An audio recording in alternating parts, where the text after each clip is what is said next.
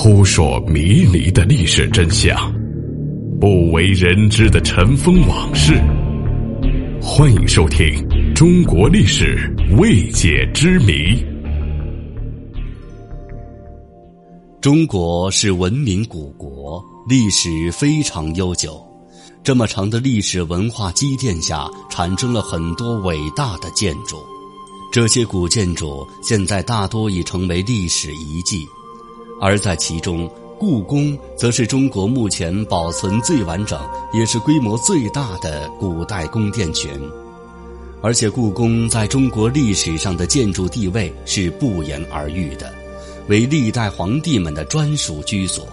故宫有着极高的政治意义，在古代，故宫就是皇权代表的象征。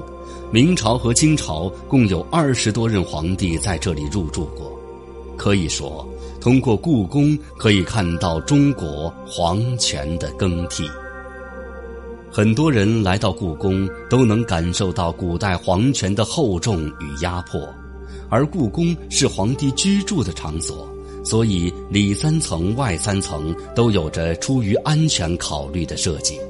关于故宫的安全措施，还有两个。不为人知的秘密。二零零六年，由于故宫一处地板松动，发现了故宫的一个秘密。工人在修理故宫的地砖时，发现地砖的底部仍然是地砖，地砖的下面还是地砖。最后，经过层层挖掘，故宫的每一寸地砖之下，竟然都有十几层厚的地砖，这不得不让人惊奇。故宫的工程量是有多深？连一个小小的地砖都进行了如此保密的措施，这样就可以阻挡那些想要通过挖地道来入侵皇宫、行刺皇帝的人了。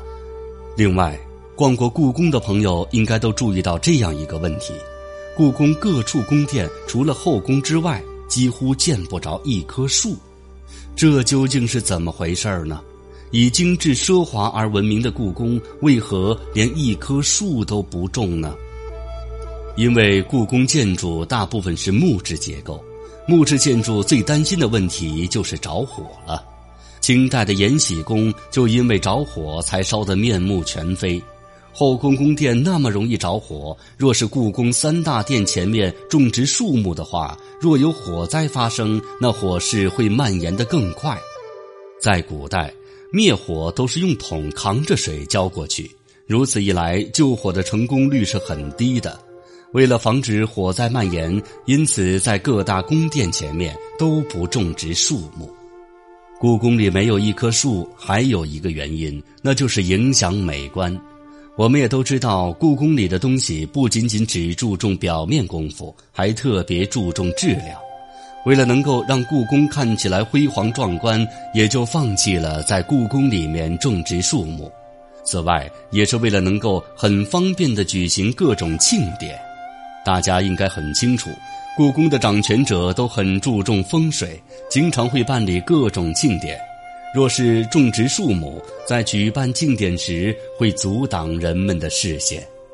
最后，故宫不种树。也是为了保障皇帝和权臣的安全。虽说故宫里面戒备森严，如果真的有人想要行刺皇上，有的是办法。尽管外面总有那些武林高强的禁卫军来保护皇帝安全，但总会有漏网之鱼。若皇上被刺客盯上，他们总有办法刺杀皇上。要是故宫里面有树木，则就给刺客提供了一个很便利的条件。他们可以趁着皇上和禁卫军毫无防备的情况之下进行刺杀。为了皇帝的安全，不种树也是很明智的选择。还有一点，去过故宫的朋友应该会注意到，故宫里有这么一个物件那就是无论是在故宫的宫殿外还是宫殿内，都有着许多大水缸。据说整个故宫里面就足足有三百多个水缸。里面能够存三千多升的水，这些水缸里面的水并不是用来喝的，它是用来当做灭火器进行灭火的，也就是古代的消防栓。这些水缸还有一个特别神奇的现象，那就是这些水缸里面的水冬天从来不结冰。北京的冬天非常冷，一冷水就一定结冰。那么，怎样才能让这些水不会冻结呢？古人就想了一个很好的办法，就是在这些水缸的下面打上了石座。